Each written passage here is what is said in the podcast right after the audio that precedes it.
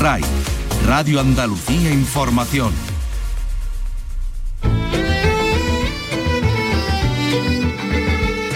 En RAI, Andalucía es cultura, con Vicky Román. Buenas y lluviosas tardes y bienvenidos con la que está cayendo en todos los sentidos a este lugar seguro que es siempre la cultura, que hoy pasa por una exposición en Madrid en la que ahora se encuentra Antonio Catoni. Hola, buenas tardes.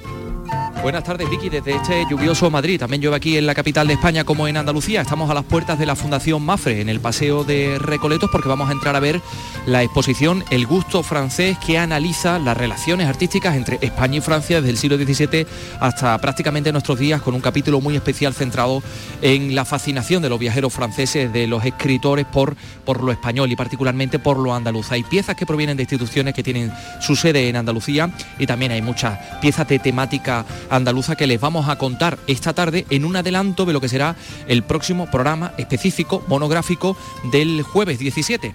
Luego lo contamos. Bueno, pues tendremos ese adelanto en unos momentos y nos iremos también a ese lugar seguro, a ese otro lugar seguro literal y también metafórico del que nos habla en su novela con ese título el escritor sevillano Isaac Rosa, con la que ha obtenido el premio Biblioteca Breve de este año, una novela que se acaba de publicar y con la que hoy nos visita y que cobra todavía más actualidad y hasta se puede leer en otra clave ahora que Europa vive con más incertidumbre con la guerra de Ucrania.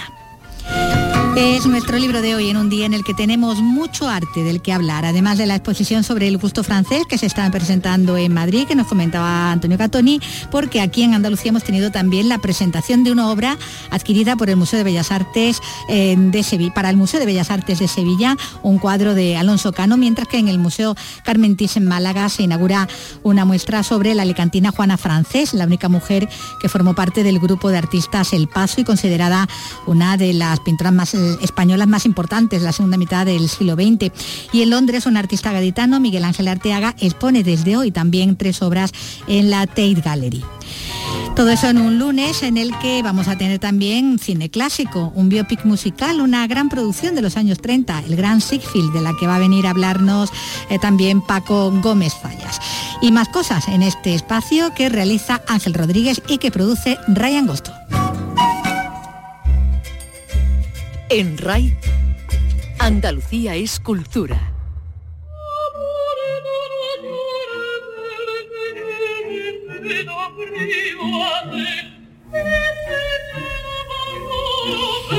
Y como hemos anunciado al comienzo, y nuestro compañero Antonio Catoni nos encuentra aquí, está en Madrid, en la inauguración de la exposición El Gusto Francés, organizada por la Fundación MAPFRE y en la que se muestran pues, las relaciones artísticas entre Francia y nuestro país y especialmente también con Andalucía, con esa fascinación que siempre ha ejercido nuestra tierra sobre los viajeros románticos franceses. Nos vamos a acercar a esta interesante muestra para que nos guíe un poco alrededor de ella con sus organizadores. Pues estamos en la última parte de esta exposición del gusto, el gusto francés, la relación entre Francia y España a lo largo de los últimos siglos, desde el 17 hasta 19, podríamos decir que prácticamente a nuestros días, porque claro, todo esto tiene relevancia en el día de hoy. La estamos recorriendo con Nadia Arroyo, de la directora de la Fundación MAPFRE, y con Amaya Alzaga, que es la comisaria. Nos queremos centrar en ese cuadro que hay allí, porque estamos hablando de los duques de Montpensier, estamos hablando de la imagen de Andalucía,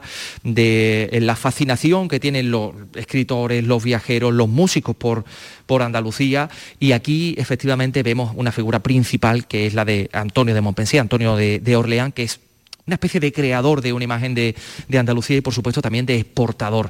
Delante de un cuadro que, precisamente, Amaya, proviene de Andalucía, concretamente de la Real Maestranza de Caballería, si no recuerdo mal, efectivamente, lo estoy comprobando ahora, corrida de toros en la Plaza de la Maestranza de Sevilla, presidida por los duques de Montpensier. Es un autor francés de 1852. Amaya tiene una pronunciación extraordinaria en francés, por favor. Dinos cómo se llama. Louis-Eugène Ginan. Y este señor se va a la maestranza a hacer este cuadro precioso, en el que además vemos la maestranza inacabada, sí. Y ahí vemos al fondo la giral de la catedral. Sí, es una de las primeras imágenes prototípicas de lo sevillano, de la maestranza, del orgullo de los Montpensier por insertarse con éxito en las imágenes que luego van a ser más icónicas de Andalucía, como las corridas de toros, que ellos van a encargar o financiar o al menos presidir en un número importante. Esta no sabemos exactamente qué corrida es, no se ha conseguido demostrar en el catálogo, que estudia estupendamente a los Montpensier y el papel que tuvieron en Andalucía. Creemos que es una que se ofreció en honor del nacimiento de la infanta primogénita de Isabel II, la hija mayor de Isabel II. Ajá. Es un cuadro bellísimo que generosamente ha prestado la maestranza de Sevilla. En ningún momento no solo no pusieron un impedimento, sino que estaban encantados de poder participar en la exposición y han sido todo beneplácitos y ayuda a la medida de lo posible, porque el cuadro se ha restaurado y ha quedado lo bien que se ve. Pues sí, y además vemos cómo eran efectivamente las fiestas de los toros en esa época de mediados del siglo XIX, con estos caballos desventrados ahí en la parte baja, con este pobre que está arrastrando las tripas, ¿no? Sí. Como era. Pues de aquí nos vamos a trasladar a la última sala de la exposición, en la que seguimos recreándonos un poco en este gusto de los viajeros franceses por lo andaluz. Aquí hay un cuadro que me saca un poco de lugar, no sé, a ver si me puedes explicar por qué, porque aquí estamos viendo una familia francesa, es un cuadro del siglo XVII cuando ya estamos en el XIX. Claro, lo que queríamos contar aquí es un doble discurso.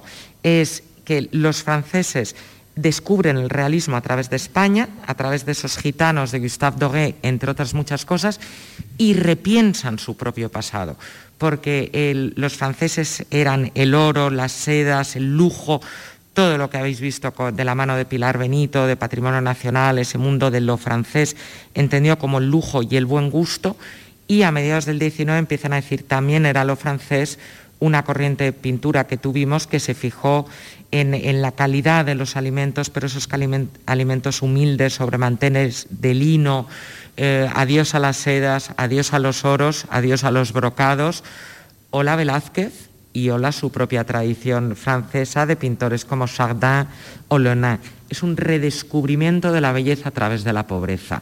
Entonces, los hermanos Lenoir dialogan muy bien con Gustave Doré, porque es la visión eterna que ha tenido la historia del arte cuando ha enfocado puntualmente la mirada en los modelos de los menos favorecidos de la sociedad. Claro.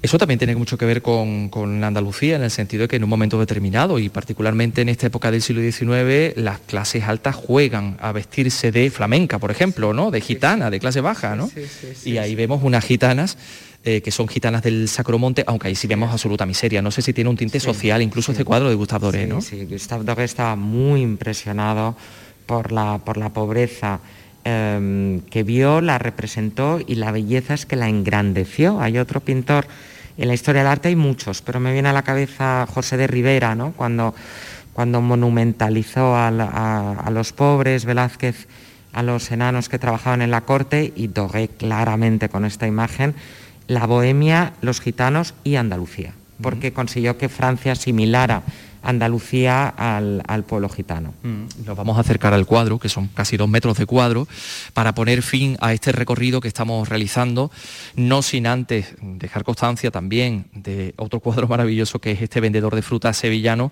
de 1864, que yo creo que lo está diciendo todo con la mirada, ¿no? Hay algo aquí que está mirando que no sale en el cuadro, y no sabemos exactamente qué es. Bueno, es otra imagen. Este es un cuadro que arrasó cuando se expuso en el Salón, porque no lo hemos dicho, pero Gustave Doré fracasó. Es uno de los triunfos de la exposición, pero fue un cuadro del que se rieron, denostado, no se entendió en Francia, decían, pero ¿quiénes son estos pobres? O sea, les pareció una imagen excesivamente cruda de lo español. Quien acertó con el llamado color local, el color de España, es el frutero de Achillezot, que en cambio es un pintor al que ha olvidado la historia del arte. Es curiosa la historia del gusto, por eso también llamamos a esta exposición El Gusto Francés, porque hay un gusto que se ha perdido y que no conseguimos entender que el nuestro no es el anterior. Por eso nunca en historia juzgar con ojos del presente. El cuadro que arrasó era el Achillezot y del que se rieron profundamente fue Gustave Doré, pero sí, ese personaje pícaro de Achillezot, del frutero, que se convirtió en la imagen de España y tuvo un éxito demoledor y provocó muchos viajes a Andalucía este cuadro. El Gusto Francés, no se pueden perder ustedes esta exposición, tienen la posibilidad, claro está, ojalá puedan venir a verla en persona, de forma presencial, como debe ser, porque así es donde efectivamente le pueden sacar más partido, pero también tienen la posibilidad de hacerlo a través de la web de la Fundación MAPFRE. Ha sido un verdadero privilegio estar aquí con los micrófonos de Canal Sur Radio para contar toda esta belleza. Nadia Arroyo, enhorabuena por esta magnífica exposición y muchas gracias. Muchísimas gracias a vosotros por venir. Y a Maya Alzaga, gracias por supuesto por contarnos todo esto que tanto tiene que ver con nosotros, que nos explica. Bueno, es un homenaje justo y merecido de la Fundación MAPFRE Andalucía, porque merecíais al menos 2 capítulos de esta historia. Gracias. Gracias. Y vamos a dejar por unos minutos el arte, que tenemos mucho para hablar de ello en lo que es este programa, en este espacio. Nos vamos a ocupar ahora de libros, de una novela.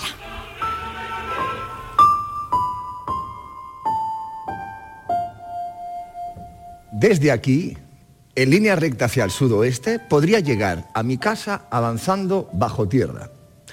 Eso le dije al tipo, asomados a su balcón, señalando por encima de los tejados en dirección al río, y se lo dije como argumento comercial, claro, pero al decirlo me imaginé que de verdad salía de aquel edificio por el sótano y cruzaba media ciudad bajo tierra, no de Lugar Seguro, el Lugar Seguro, que ya sabes que no son tantos todavía, sino deslizándome por otros sótanos, garajes, túneles, alcantarillas, cuevas enladrilladas, pozos, arroyos entubados, restos arqueológicos por descubrir y estaciones de metro, pero en perfecta línea recta, atravesando sin esfuerzo muros, cimientos, cableado, tierra compactada y raíces gruesas como quien bucea a ciegas, braceando a ratos y dejándome llevar por una corriente subterránea y caliente, conteniendo la respiración hasta llegar a casa agotado y feliz, porque aquel era un pensamiento bonito, tal vez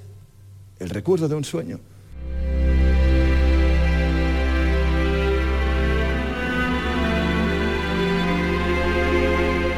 Es el comienzo de la novela de Isaac Rosa, Lugar Seguro, ganadora del premio Biblioteca Breve de este año. Y así sonaba en la voz de un actor el día del fallo del galardón. Y ahora la tenemos ya en las librerías y con ella sobre la mesa recibimos al autor, al sevillano Isaac Rosa. Hola Isaac, ¿qué tal? ¿Qué tal? Buenas tardes, Vicky. Bueno, pues ese Lugar Seguro del título son unos refugios low cost ofrecidos por el protagonista a las clases más humildes pero con expectativas, con sueños, ¿no? ¿Qué diría él? Ofrecidas por si acaso, por lo que pueda pasar. Y ahí entran muchas amenazas, hasta las más delirantes. Pero la novela ha venido a salir justo cuando nos sentimos más inseguros por ese empeño que tiene la realidad de interponerse a la ficción, ¿no? Sí, de hecho Lugar Seguro se ha convertido como en una expresión que la ves por todas partes. La hemos visto durante muchos meses con el COVID, por ejemplo, que había, siempre que entrabas en un sitio había como instrucciones para hacer un lugar seguro en donde estuviera, ¿no? Ahora mismo, obviamente, por la actualidad, por la guerra que estamos viendo en Europa, se habla una y otra vez de gente que no encuentra un lugar seguro, que van buscando un lugar seguro, pero tiene que ver con una sensación de inseguridad de fondo, que es la que arrastramos ya desde hace muchos años y que nos hace buscar ansiosamente la seguridad, buscar nuestros propios espacios y lugares seguros. Sí, pero como decimos, ese escenario que nos estaría contemplando cuando estaba escribiendo la novela, bueno, bélico, ¿no? Incluso, claro. y que engloba en realidad a toda Europa, en el que ahora estamos inmersos, hace que cobre incluso más actualidad, que pueda hasta leerse, no sé si de otra manera, ¿no? Sí, por desgracia, por lo que está ocurriendo, una novela sobre un vendedor de búnkeres en un momento como este, donde hay gente que realmente está metida en búnkeres, se lee de otra manera, claro, se va inevitablemente el lector la va a leer en caliente, a la luz de lo que está ocurriendo. Obviamente la novela no está escrita pensando en este momento, el tono que tenía, pero seguramente si no fuera por la guerra, pues estaríamos hablando a lo mejor de cualquier otro episodio que lo pondríamos en relación con esto. O sea, solo hace unos meses, cuando estaba la novela recién terminada, si recuerdas, hubo un momento de cierto alarmismo también, con aquello del apagón general que iba a haber en Europa y que hizo que la gente se fuera a la ferretería a comprar camping gas y linternas. Y si hubiera sido unos meses antes, pues estaríamos hablando de la pandemia o estaríamos hablando de cualquier otro episodio. Porque al final la novela de lo que habla es de esa sensación de, como decía, de vulnerabilidad, de incertidumbre, que nos acompaña en todo lo que llevamos de siglo, o sea, desde el 2001 con el 11S. Y el 21 ha venido. Y ha sido, claro, una sucesión de crisis, de accidentes, de momentos inesperados, de desastres de todo tipo, que hace que sintamos esa incertidumbre hacia el futuro, que nos parezca que cualquier cosa puede ocurrir, que cualquier cosa mala puede ocurrir, no pensamos que puede ocurrir algo bueno, sino que la incertidumbre la vemos solo en clave negativa, y por eso está este vendedor de búnkeres, que sería como llevar al extremo esa búsqueda de seguridad, de buscar ya, tener ya en tu casa ya, construir un lugar seguro absoluto. Bueno, es el relato, además en primera persona, ¿no?, de un día en la vida, son 24 horas en la vida de un perdedor que se resiste a serlo, un relato que tiene además un destinatario, porque está dirigiéndose a una persona muy concreta, al padre, al que reprocha continuamente ese descenso a los infiernos de este Segismundo, ¿no?, protagonista y narrador, el segundo además de 3 generaciones de Segismundo García, que parece que están marcadas, ¿no? Son 3 generaciones de una familia, de los 3 se llaman Segismundo García además, y los 3 coinciden, que son 3 buscavidas, que recurren a todo tipo de tretas y negocios porque están obsesionados, como ocurría con los pícaros de la tradición de la picaresca, están obsesionados con el dinero y con el ascenso social. Claro, y también, como les pasaba a los pícaros, se estrellan una y otra vez, les sale mal, ¿no? Entonces son en efecto 3 generaciones que cada uno ha montado un negocio a cual más ruinoso, y intentan una y otra vez levantar cabeza, intentan salir adelante.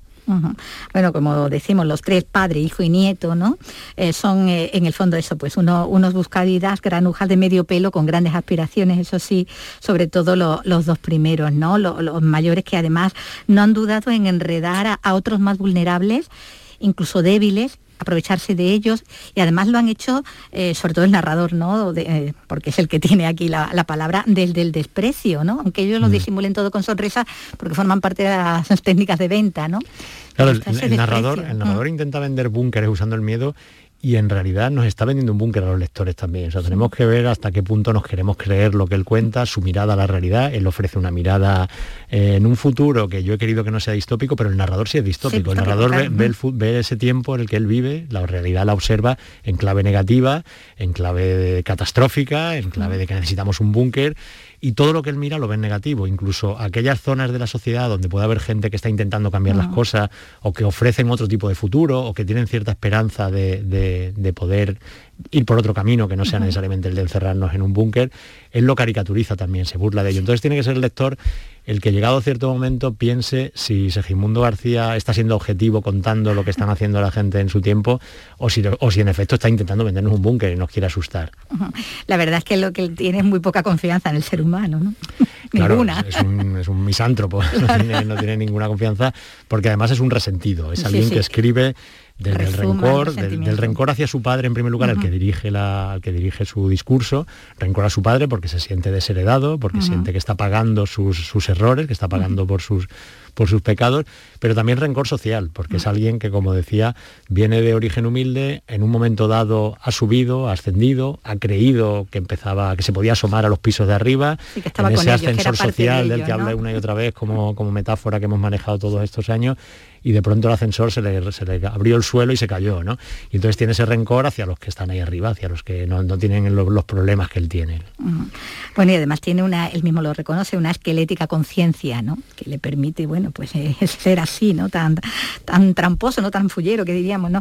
El narrador se ha montado, bueno, un cuento de la lechera con un negocio como el de los búnkeres para todos, ¿no? Y en ese negocio cogido con alfileres, como anda al comienzo de la novela, ahí dando bandazos, en ese afán de prosperar, como dice él, mientras resuma todo ese resentimiento social que le viene desde niño, ¿no? Él ha creado o ha inventado un negocio que cree que va a ser lo que le va a salvar, lo que le va a sacar adelante, lo que va a resolver todos sus problemas, que es esa venta de búnkeres, de búnkeres baratos, de búnkeres low cost, ¿no? Él aplica la misma lógica que su padre, la generación anterior, que creó una red de clínicas dentales baratas también, para que hubiera sonrisas para todo. Pues él dice búnkeres para todo, ¿no? En un momento, en un futuro, como digo, cercano, en el que las clases altas están instalando búnkeres, que es algo que ya está pasando hoy, aunque de forma más discreta y todavía limitada, pero ya hay empresas que ofrecen búnkeres para... Lo que pasa es que son para presupuestos altos. Claro. Y él lo que hace es llevar la misma lógica que se ha hecho en otros productos y servicios, pues con los vuelos en avión, que antes eran para una minoría y que ahora se popularizaron con el low cost, o la moda, la tecnología, los restaurantes, es decir, la versión low cost de cualquier producto de clase alta, pues él lo lleva a los búnkeres y cree que va a ser su gran negocio. Lo que pasa que no deja de ser un castillo en el aire que está construyendo y que en cualquier momento se le puede venir abajo. Bueno, todo ello, como decimos, en un escenario, bueno, es un escenario futuro no muy muy lejano, donde bueno, se está temiendo al colapso. No es un futuro, como dices, distópico al uso, ¿no? El que podemos ver en las películas, en las series de televisión, donde todo está tan exagerado, pero sí que bueno, es un futuro donde se podrían dar, y se dan, ¿no?, semanas de 50 grados, cortes de agua, inundaciones, bueno, efectos del calentamiento global. Que eso está ahí. Claro, las novelas se desarrollan en un futuro muy próximo, claro, y muy reconocible, muy parecido al presente, que puede ser a lo mejor 8 o 10 años, no mucho más. Y sin ser un futuro distópico, como suelen ser la mayor parte de futuros que vemos en novelas o en películas o en series, claro, no ha llegado el apocalipsis, no se han cumplido las peores amenazas, pero sí que está un problema que lo tenemos hoy aquí, que es la emergencia climática, y que obviamente de aquí a 8 o 10 años vamos a notar mucho más sus efectos, y además no vamos a resolverlo en 8 o 10 años, es decir, está ahí, ¿no? Entonces eso está ahí, como suele ocurrir con las novelas que miran al futuro, que plantean una crítica del presente y una advertencia también sobre los problemas que hay que resolver. Eso está ahí, evidentemente, va a ocurrir. Lo que pasa es que yo quería mostrar una alternativa, es decir, el imaginar ese futuro, además en un momento como el que estábamos viviendo con la pandemia, que nos habíamos quedado sin futuro, o sea, el futuro que hasta ese momento era sombrío, de pronto había desaparecido, nos habíamos quedado sin futuro. Hoy, que hace precisamente 2 años del comienzo del estado de alarma, nos parece mentira todo lo que ha ocurrido, nos cuesta hasta pensar que fue real todo lo que pasó en marzo del 2020, pero lo cierto es que en aquel momento, cuando nos encerramos en nuestras casas, no sabíamos lo que iba a durar, no sabíamos qué iba a ser de nosotros y nos quedamos sin futuro. Y yo en ese momento estaba intentando pensar un futuro que, si no fuera utópico, por supuesto, pero sí que tuviera una cierta esperanza, ¿no? Algo que pudiera cambiar, ¿no? Que hubiera una parte de la población que no se resignara a meterse en búnkeres, que no aceptara el discurso de Segismundo García, sino que intentara cambiar las cosas, que intentara transformar la sociedad. Bueno, es esa gente a la que él a los que él califica como botijeros, ¿no? También poniendo... Sí, es el término despectivo que él utiliza, efectivamente. Que frente a esos prepas que codician, que quieren ese lugar seguro, aunque sea cutre, como que somos los que ofrece Segismundo, está toda esa otra gente que cree en las grandes crisis, y ante una catástrofe el ser humano se aliaría, buscaría soluciones juntos en lugar de enfrentar como alimañas. Todo lo contrario a lo que él sostiene, ¿no? Su visión es mucho más pesimista, cínica, se burla, como decimos, de esos colectivos y de todos esos esfuerzos por hacer un mundo más habitable, más sostenible, ¿no? Bueno, lo cierto es que eso es lo que siempre ocurre. La realidad, o lo que nos enseña las experiencias históricas, es esa, que en los momentos de desastre, de calamidad, de cualquier tipo de problema grave, no sale lo peor de cada uno de nosotros, como ocurre en el cine distópico, que nos convertimos todos en lobos y te matas por el último litro de gasolina para escapar de la ciudad y mejor que tengas un arma, sino que lo que suele pasar es lo contrario, que sale lo mejor de cada uno. O sea, es decir, hay un montón de momentos históricos en los que, ante situaciones de derrumbe casi civilizatorio en un país, en una sociedad, pues la gente lo que ha hecho es organizarse, ayudarse, crear redes de apoyo e incluso sustituir aquello que el gobierno de pronto ya no podía hacer porque había colapsado. Lo hemos visto, salvando la distancia, con la pandemia. Es decir, en la pandemia no nos matamos en los primeros meses por coger las pocas mascarillas, los pocos recursos que hubiera, más allá de la anécdota del papel higiénico. Lo cierto es que la mayor parte de la gente, aparte de comportarse de manera responsable, se mostró solidaria y aparecieron un montón de redes de apoyo vecinales, ¿no? De preocuparte por tus vecinos de tu bloque, por tus vecinos de barrio, y aparecieron muchas formas de apoyo. Y lo estamos viendo también ahora con la guerra en Ucrania. O sea, está, por supuesto, toda la devastación y todo el destrozo que va a dejar, pero también desde el primer momento la gente se ha organizado para mandar autobuses, camiones, coches, para llevar material, traer refugiados, recoger aquí todo tipo de material y recursos. Entonces eso es lo que suele pasar y es lo que debería darnos un poquito de esperanza, o sea, frente a todas esas distopías con las que nos alimentamos, que siempre, como digo, las que siempre colapsa la sociedad y todo el mundo intenta huir de la ciudad, esas imágenes que hemos visto tantas veces en películas de la autovía con los coches atravesados porque todo el mundo intenta salir y la gente se mata por eso, por un litro de agua o por un litro de gasolina.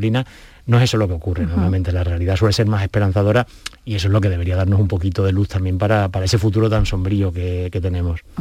Frente a ese pensamiento que se ha instalado, ¿no? Que bueno, aparece en la novela, en principio instalado en la cabeza de este protagonista, el que esos botijeros, ¿no?, de los que él habla, pues aún teniendo razón están equivocados, que buscan soluciones del pasado a problemas del presente y el futuro, y que bueno, aunque le pongan eufemismos, ese empobrecimiento, miseria y la anulación del deseo.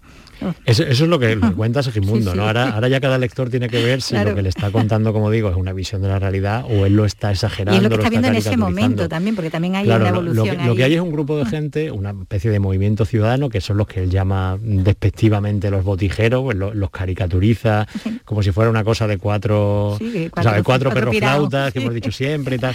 Y sin embargo, lo que es un grupo de gente que está intentando construir otro tipo de lugares seguros comunitarios, de reconstruir la comunidad, la vida comunitaria, en los barrios, en los pueblos, y que además están haciendo o adoptando una serie de cambios en sus hábitos de vida, precisamente pensando en la emergencia climática, y que están trabajando por generar nuevas prácticas de vida que provoquen un cambio de mentalidad.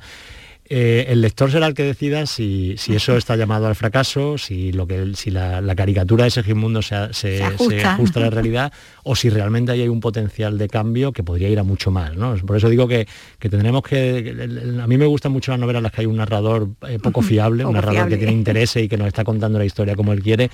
En este caso yo creo que Segismundo García es muy poco fiable porque es un comercial de búnkeres y nos está vendiendo la misma moto que le vende a sus clientes. Profesional del enredo, ¿no? Entonces cada lector será el que diga si coincide con Segismundo, si hace suyo su discurso, o si a lo mejor eso que están intentando los botijeros podría llegar a algún sitio, que es un comienzo, es todavía pequeño, pero a lo mejor eso podría llegar lejos, ¿no? Yo lo que he cogido para caracterizar a todo este grupo de ciudadanos que están cambiando las cosas es basarme en un montón de experiencias reales que ya existen, que son pequeñitas, que yo las he llevado a otra escala, que las he llevado como que pudieran crecer y multiplicarse, pero es algo que ya existió, y hay gente que está intentando, cada uno en la medida de su posibilidad y muchas veces, como digo, en su barrio o en su pueblo, pero están intentando hacer un poco más habitable el mundo.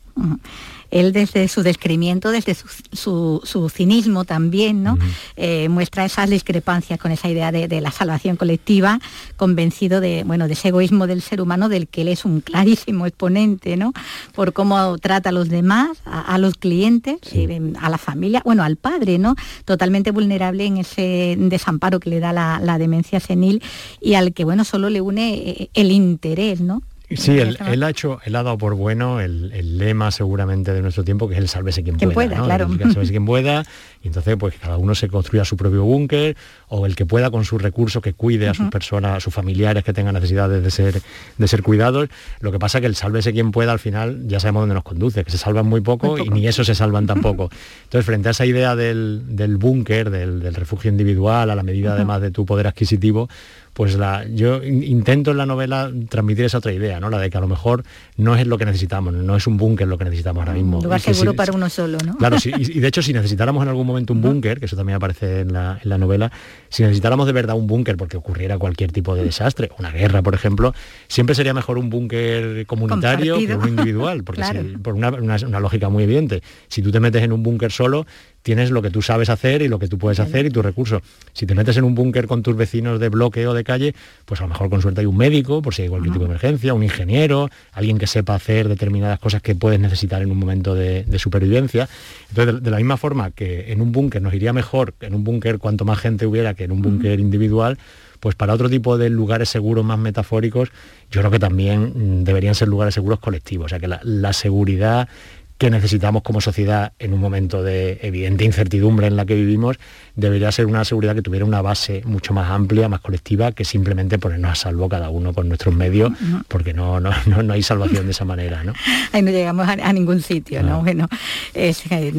Tenemos que cuestionar entonces el relato de este narrador, que además solo tiene buenos sentimientos hacia el hijo, metido igualmente también en líos, y que solo tiene calificativos positivos para la cuidadora del padre, para la dulce Juliana, que todo lo alivia, que todo lo aplaca, que todo lo cura.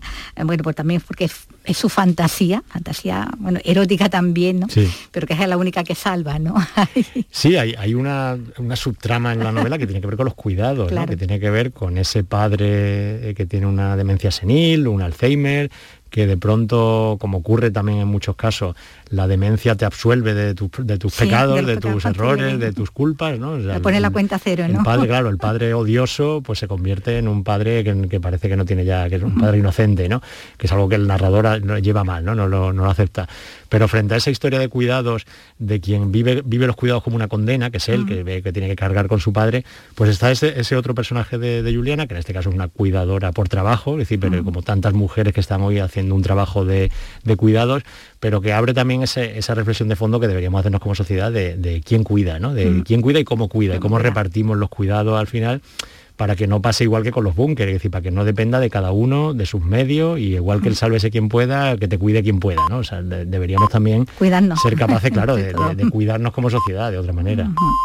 Bueno, ahí hay también, referencias a Brubaker, por ejemplo, en una parte de la trama carcelaria, y, estaba también esa referencia al relato de Chiver, del nadador, ¿no?, al comienzo también del relato. Sí, eso tiene que ver con las historias que se desarrollan en un día, ¿no? Como tantas novelas clásicas en las que acompañamos a un personaje durante 24 horas por una ciudad, sí, como el Ulises, como el cuento de Chiver, ¿no? que yo lo tenía en mente cuando empecé con la novela, porque es esa historia que a lo mejor quien no haya leído el cuento no puede recordar la película de Burt Lancaster, ¿no? De piscina en piscina, ¿no? Que se proponía volver a su casa nadando por todas las piscinas de la urbanización, y de repente ese viaje de piscina en piscina se iba torciendo y además se convertía en otra cosa, y sabíamos mucho más del personaje. En este caso el narrador, el protagonista, se propone volver a su casa de búnker en búnker, ¿no? bajo tierra, ¿no? Y como pasaba con el cuento de Chiver, o como con tantas historias de 24 horas, pues ese viaje, que es un viaje corto y de pocas horas, se acaba convirtiendo en mucho más. Es un viaje interior y que del que vamos a saber mucho más, y que además le va a cambiar, le va a transformar también. Y donde vamos a encontrar también hasta un guiño a otra novela anterior, a La habitación oscura. Me alegro que lo digas, porque no me lo han comentado hasta ahora, sí, que hay una referencia, ahí. Es verdad, que entra en La habitación oscura y que se ha convertido en otra cosa. Sí, me alegro que me lo digas. Ahí están ese grupo de amigos que comparten el espacio. Bueno, pues hay muchos más detalles de esta novela, que tiene, como decíamos, tantas subtramas y en la que se nos habla, ¿no?, de tantas cosas, y que, de la que mañana habrá ocasión también de conocer más en esa presentación que va a tener lugar, ¿no?, en el Teatro Central, en Sevilla, ¿no? En el Teatro Central a las 7:30 con Jesús Carrasco, que es un gran escritor y amigo. Bueno, pues emplazamos ahí también a la presentación mañana de Lugar Seguro, la novela de Isaac Rosa, ganadora este año del premio Biblioteca Breve. Pues muchas gracias y enhorabuena. Muchas gracias, Vicky. En RAI, Andalucía es cultura, con Vicky Román. Poetas andaluces. Escucha el homenaje a la literatura de nuestra tierra. Siente el orgullo de ser andaluz, descubriendo la obra de nuestros poetas con Rogelio Reyes Cano y Antonio García Barbeito. En Nocturno, en RAI, Poetas andaluces. Los lunes desde las 11 de la noche. RAI. Radio Andalucía Información. En RAI, Andalucía es cultura.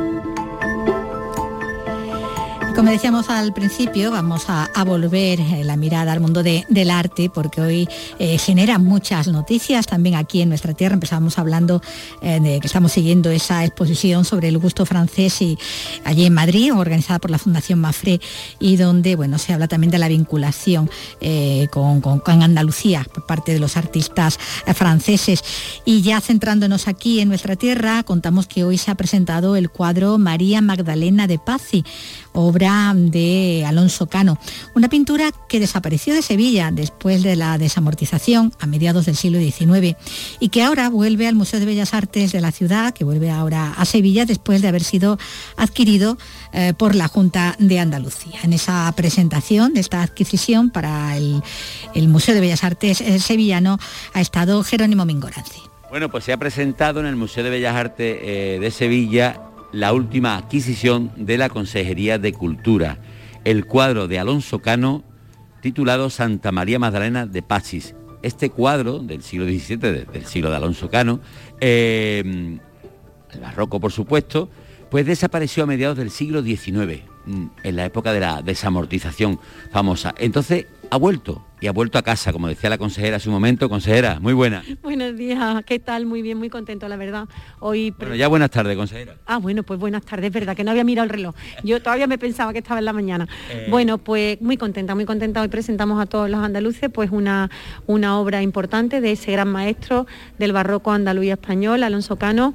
Además, una obra que pertenece a un periodo muy concreto, ¿no? A su paso al periodo sevillano de Alonso Cano, y además representa también ese naturalismo, ¿no? Con esas influencias importantes de Zurbarán y de Velázquez. En fin, tiene todos los ingredientes para hacer una magnífica obra que parece ser que se hizo, ¿no? Es profeso para una iglesia aquí, para Sevilla, cuyo retablo pues está prácticamente entero fuera de nuestro país, y con la adquisición de esta obra de Alonso Cano, pues como bien ha dicho usted, vuelve a su casa, vuelve al patrimonio de los andaluces, vuelve a Sevilla, y aquí va a estar expuesto en el Bellas Artes. Un cuadro que en principio se atribuía a una Santa Teresa, pero después con las investigaciones se dan cuenta que no, que es Santa María Magdalena de Pazzi, que fue beatificada. Efectivamente. La obra fue dada a conocer en 1998, cuando apareció, ¿no?, en el comercio de arte, pero apareció con el nombre, ¿no?, de Santa Teresa, y luego fue incluida posteriormente en una muestra antológica importantísima que se hizo en el 2001 de Alonso Cano con motivo del 4º centenario, ¿no? Y desde entonces, pues era una obra que no estaba en su casa, que no estaba donde tenía que estar. Es una obra que representa, efectivamente, se hace, ¿no?, poco después de la beatificación de Santa María Magdalena de Pazzi, que se produjo en 1626, poco después está datada esta obra, después de la beatificación, y como digo, pues es una pieza absolutamente espectacular por muchos motivos, por la relevancia del autor, por la singularidad de la obra, porque no hay muchas obras de Alonso Cano fuera de España en manos privadas, y además del periodo sevillano solo tenemos una en nuestra ciudad, que está en la catedral, y que es la Virgen de Belén, ¿no? Y luego por la recuperación patrimonial que supone pues traer una obra que, como digo, formaba parte del retablo de la iglesia de San Alberto de Sevilla. Por tanto, es recuperar algo que es de nuestra ciudad. Y bueno, pues tuvimos suerte, ¿no? La pudimos ese 8 de diciembre de 2021, tuvimos la ocasión de atraparlo, ¿no?, en esa subasta de Sotheby's.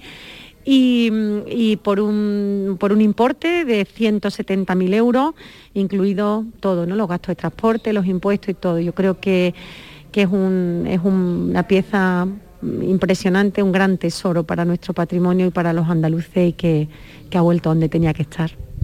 Esa es la carga que tiene, ¿no?, de emoción, de poder traer algo que se fue del retablo de la iglesia de San Alberto de Sevilla con la desamortización, y poder volverla a traer a Sevilla, al Museo de Bellas Artes. ¿Desde cuándo no se compraba una obra de arte aquí en el museo? Pues efectivamente, la última vez que se ha comprado es hace unos meses, que adquirimos para los andaluces, recordarán todos ustedes perfectamente, la Virgen de Leche de la Roldana, el relieve ese maravilloso que pusimos también para que todo el mundo pueda. Y meses después pues hemos adquirido este Alonso Cano. Pero desde el año 2008 no se adquiría nada aquí en el Bellas Artes de Sevilla, o sea, casi 13 años sin ninguna adquisición para el patrimonio de los andaluces. Y nosotros pues hemos roto con esa dinámica, y con estas dos grandes piezas excepcionales, y cada vez que podamos, cada vez que se pueda, presupuestariamente, y que se dé la circunstancia, ¿no?, y que se dé la situación, pues intentaremos traernos todo aquello, ¿no?, todo nuestro patrimonio que todavía está fuera de casa, todo lo que podamos. Pues nada, esta incorporación de esta obra de Alonso Cano en el Museo de Bellas Artes de Sevilla, que en muy breve espacio de tiempo se podrá visitar y se podrá contemplar.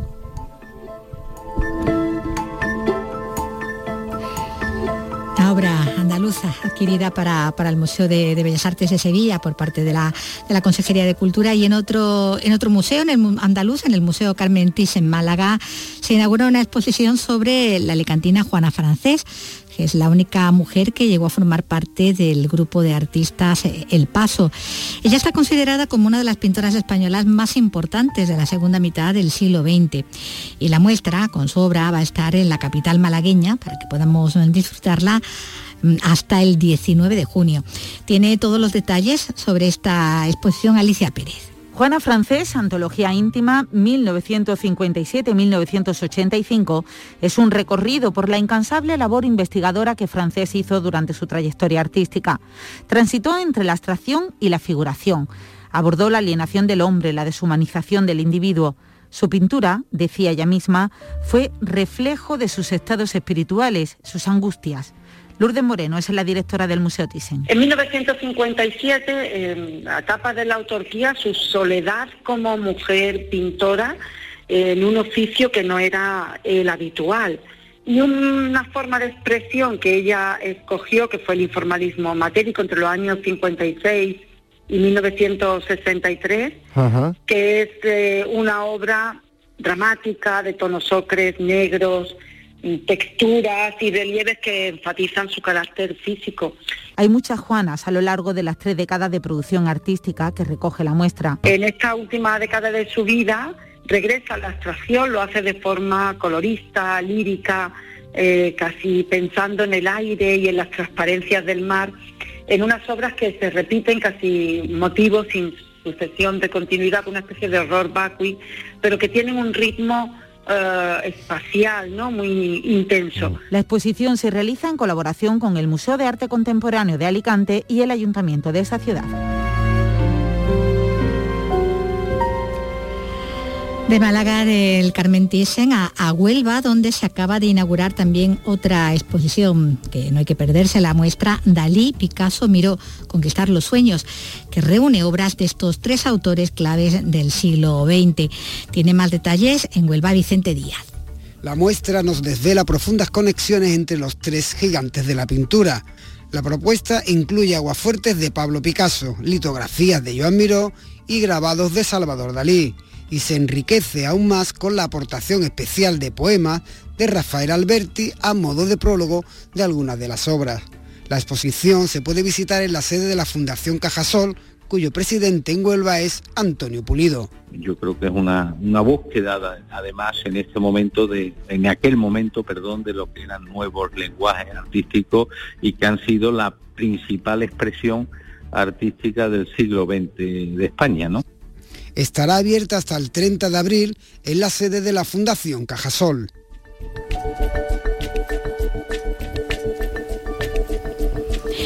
Se muestra en la Fundación Cajasol en Huelva, y quien expone más allá de nuestras fronteras es un artista gaditano. Estamos hablando de un escultor de Miguel Ángel Arteaga, que desde hoy expone 3 obras en la Tate Gallery de Londres, el prestigioso Museo de Arte Moderno de la capital británica. Son 3 obras impregnadas de simbología mítica y en las que también se puede advertir los aires de Cádiz, como nos cuenta Salud Botaro. La institución pidió 3 pruebas a diferentes artistas con la intención de elegir las más representativas. Del gaditano las ha escogido todas, algo que no es habitual. A Miguel Ángel Arteaga en Inglaterra lo conocen como Michelangelo. La Tate te pide que mandes 3 y normalmente cogen una o ninguna, porque bueno, es la Tate y se permite ese tipo de cosas. Pero esta vez hemos tenido suerte y parece que las piezas han encajado en lo que ellos buscaban y han elegido las 3. La Tate Gallery, el equivalente británico al Reina Sofía, ya conoce la obra de Miguel Ángel, un escultor de obras monumentales que incluso ha expuesto en la Catedral de San Pablo.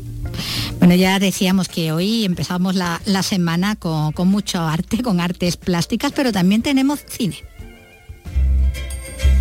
En RAI, Andalucía es cultura, con Vicky Román.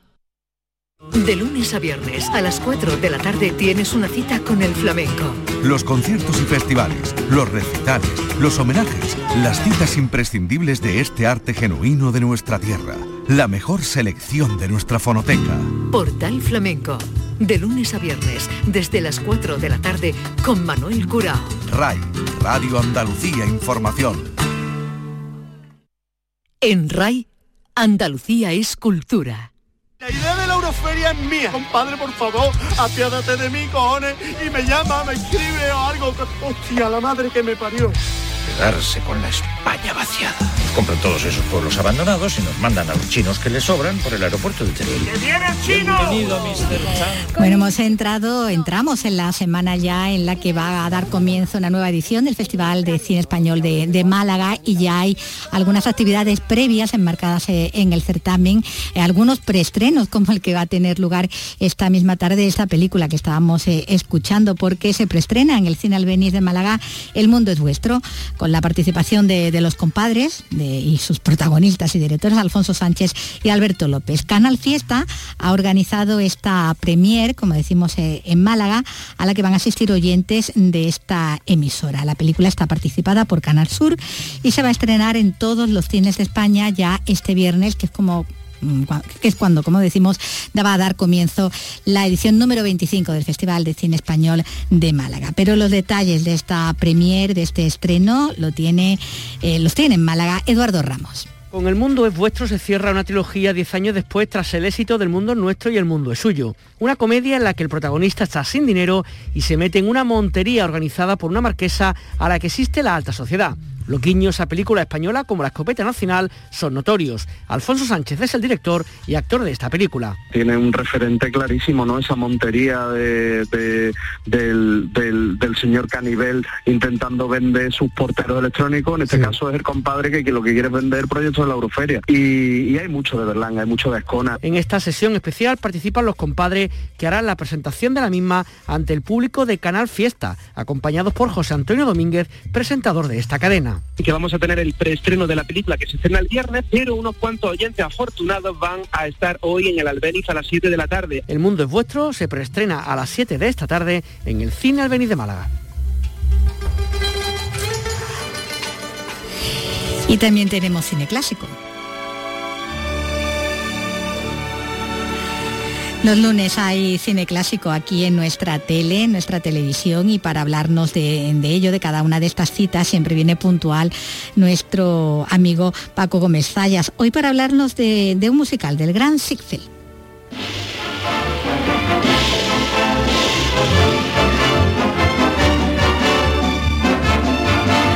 Bueno, esto es recibir pero a lo grande, ¿no? Como cuando llega una estrella. Paco Gómez Zayas, ¿qué tal?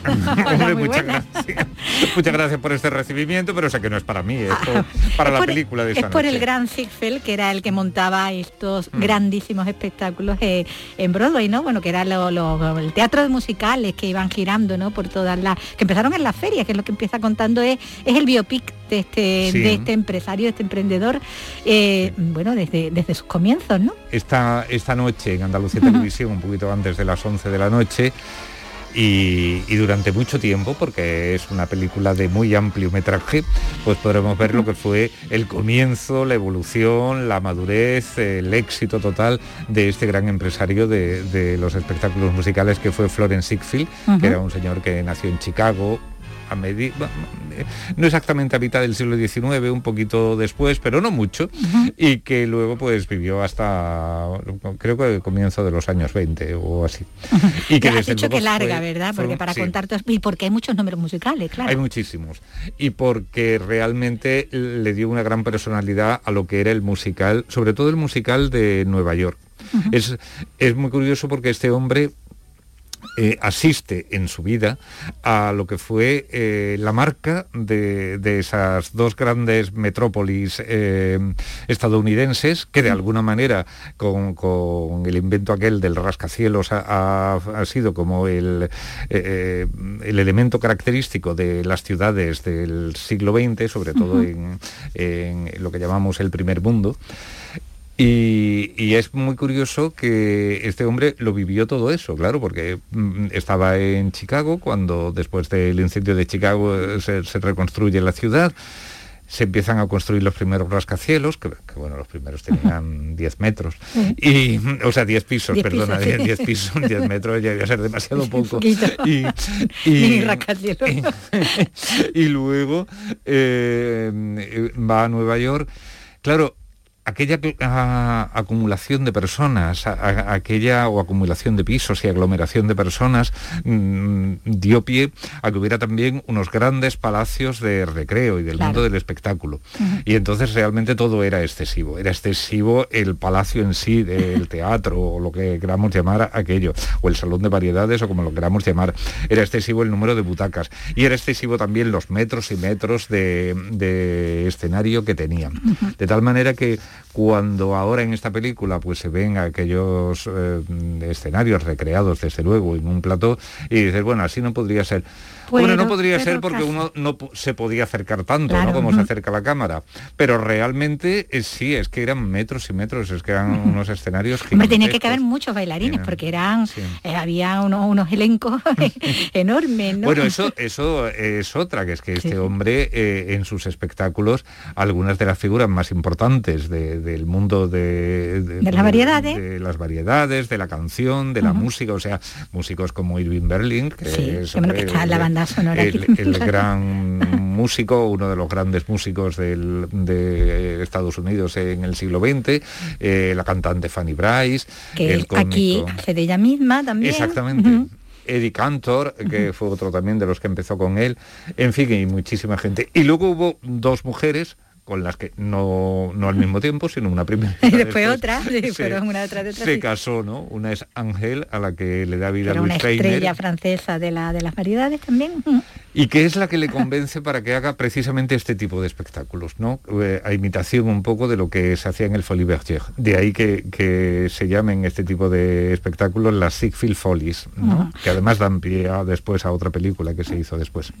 Bueno, aquí dando vida a este grande, ¿no? De la industria del entretenimiento, entonces, ¿no? De los años 30 está William Powell, junto con Myrna Loy, y con un elenco en el que, como decimos, bueno, pues hay algunos de los artistas que realmente, bueno, trabajaron los espectáculos de Ziegfeld, ¿no? Myrna Loy interpreta a otra de las actrices, Billy Burke, que era la que le enviudó y la que además, de alguna manera, como depositaria de sus derechos, fue un poco la que negoció, ¿no? Esta película, en concreto, esta película y otras que vienen después, como Ziegfeld Follies, que algunos espectáculos musicales que se hicieron después, en los años 40 a los 50, a imitación de los que hacía Florenz Ziegfeld.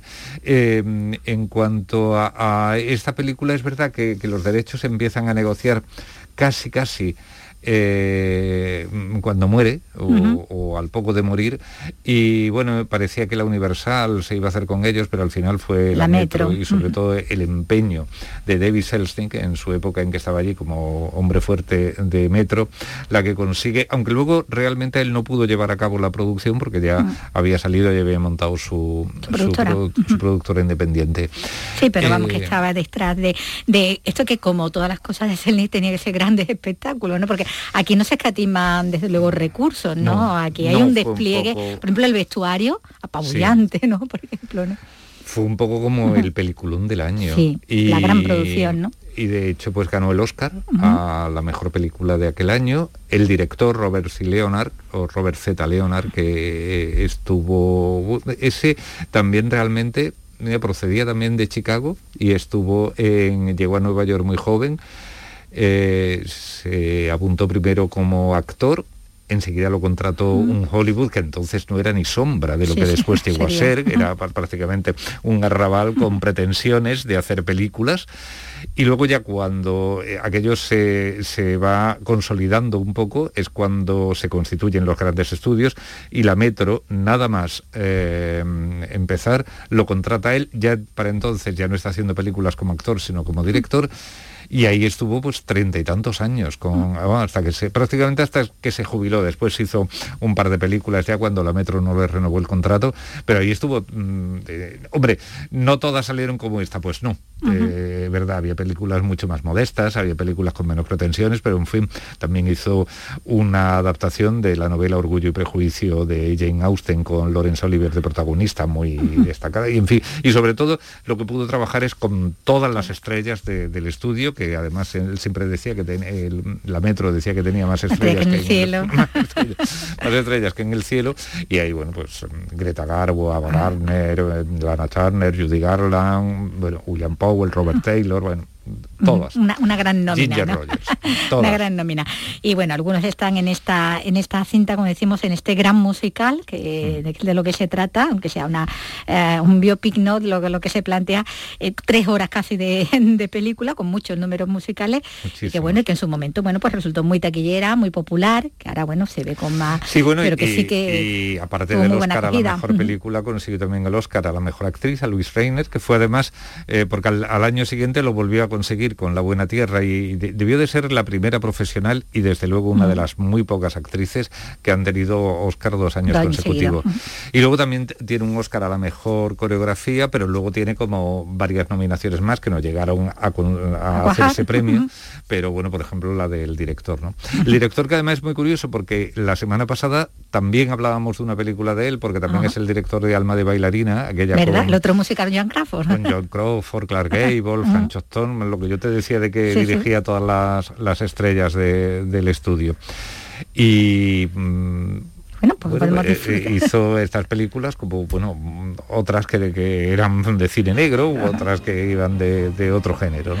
Bueno, melodramas. Pues esta es la que vamos a ver hoy, esta noche, en nuestra tele, esta película, y ya, bueno, el miércoles además tendremos... la copia es especialmente buena. Sí, es buena, muy buena. Sí, muy buena. O sea, de calidad para que se pueda disfrutar bien la música, y bueno, como decimos, ¿no? Pues esas coreografías, ¿no? Tan elaboradas que tiene este musical de musicales. Bueno, pues muchas gracias, Paco. Ya hasta el miércoles, que tocará. Será un cine. Placer. El miércoles estaremos por aquí.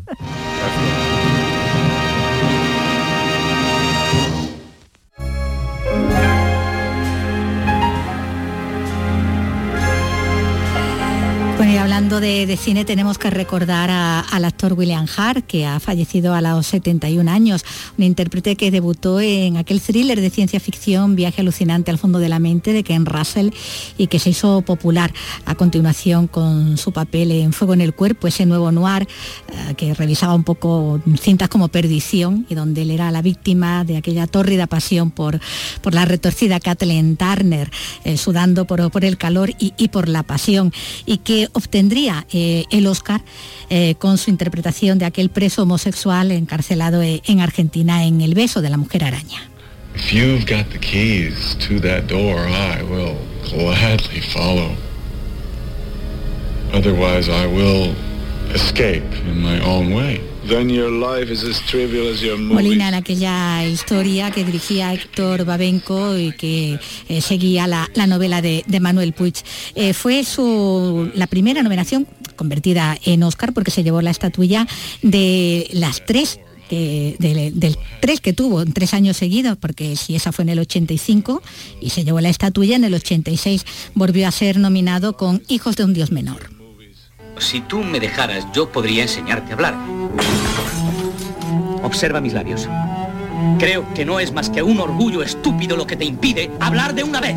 Y al año siguiente, en el 87, volvía a ser nominado por Al filo de la noticia. Luego interpretaría otros personajes como en El turista accidental, y volvería a tener una nominación años más tarde por su personaje en Una historia de violencia. Últimamente había aparecido en el universo Marvel en las 2 últimas entregas de Los Vengadores, por lo que se había hecho un rostro más conocido para los públicos más jóvenes. Y vamos a terminar hablando ya de música, del cantador Pepe de Pura, que ha interpretado el mejor cante de acompañamiento en la recién finalizada edición del Festival Internacional de Jerez. Se ha hecho con el primer premio que otorga cada año la Federación de Peñas Flamencas, como cuenta Pablo Cosano. Ya más de 4 que son tunantes, de los volantes, los espacios, tengo una pena. Con interpretaciones como esta, abrigando por bulerías a la bailaora María Moreno, Pepe de Pura se ha erigido como el mejor cantador de acompañamiento en la 26ª edición del Festival de Jerez. En un certamen dedicado en su esencia al baile, la Federación de Peñas Flamencas creó este galardón para reconocer el trabajo de los artistas de atrás, como se conoce en la jerga, aquellos que crean la música que permite a los bailadores lucirse sobre los escenarios. De Pura ha participado en este pasado festival hasta en 4 espectáculos distintos. Además de con Moreno, ha acompañado a Mercedes de Córdoba en Si Quiero, ha participado en De los Puertos del bailaor Juan Fernández y en Abril, la propuesta de Lucía La Piñona. El cantaor sevillano forma parte de las compañías más importantes de flamenco y ha participado en giras internacionales y tablaos de mucho prestigio.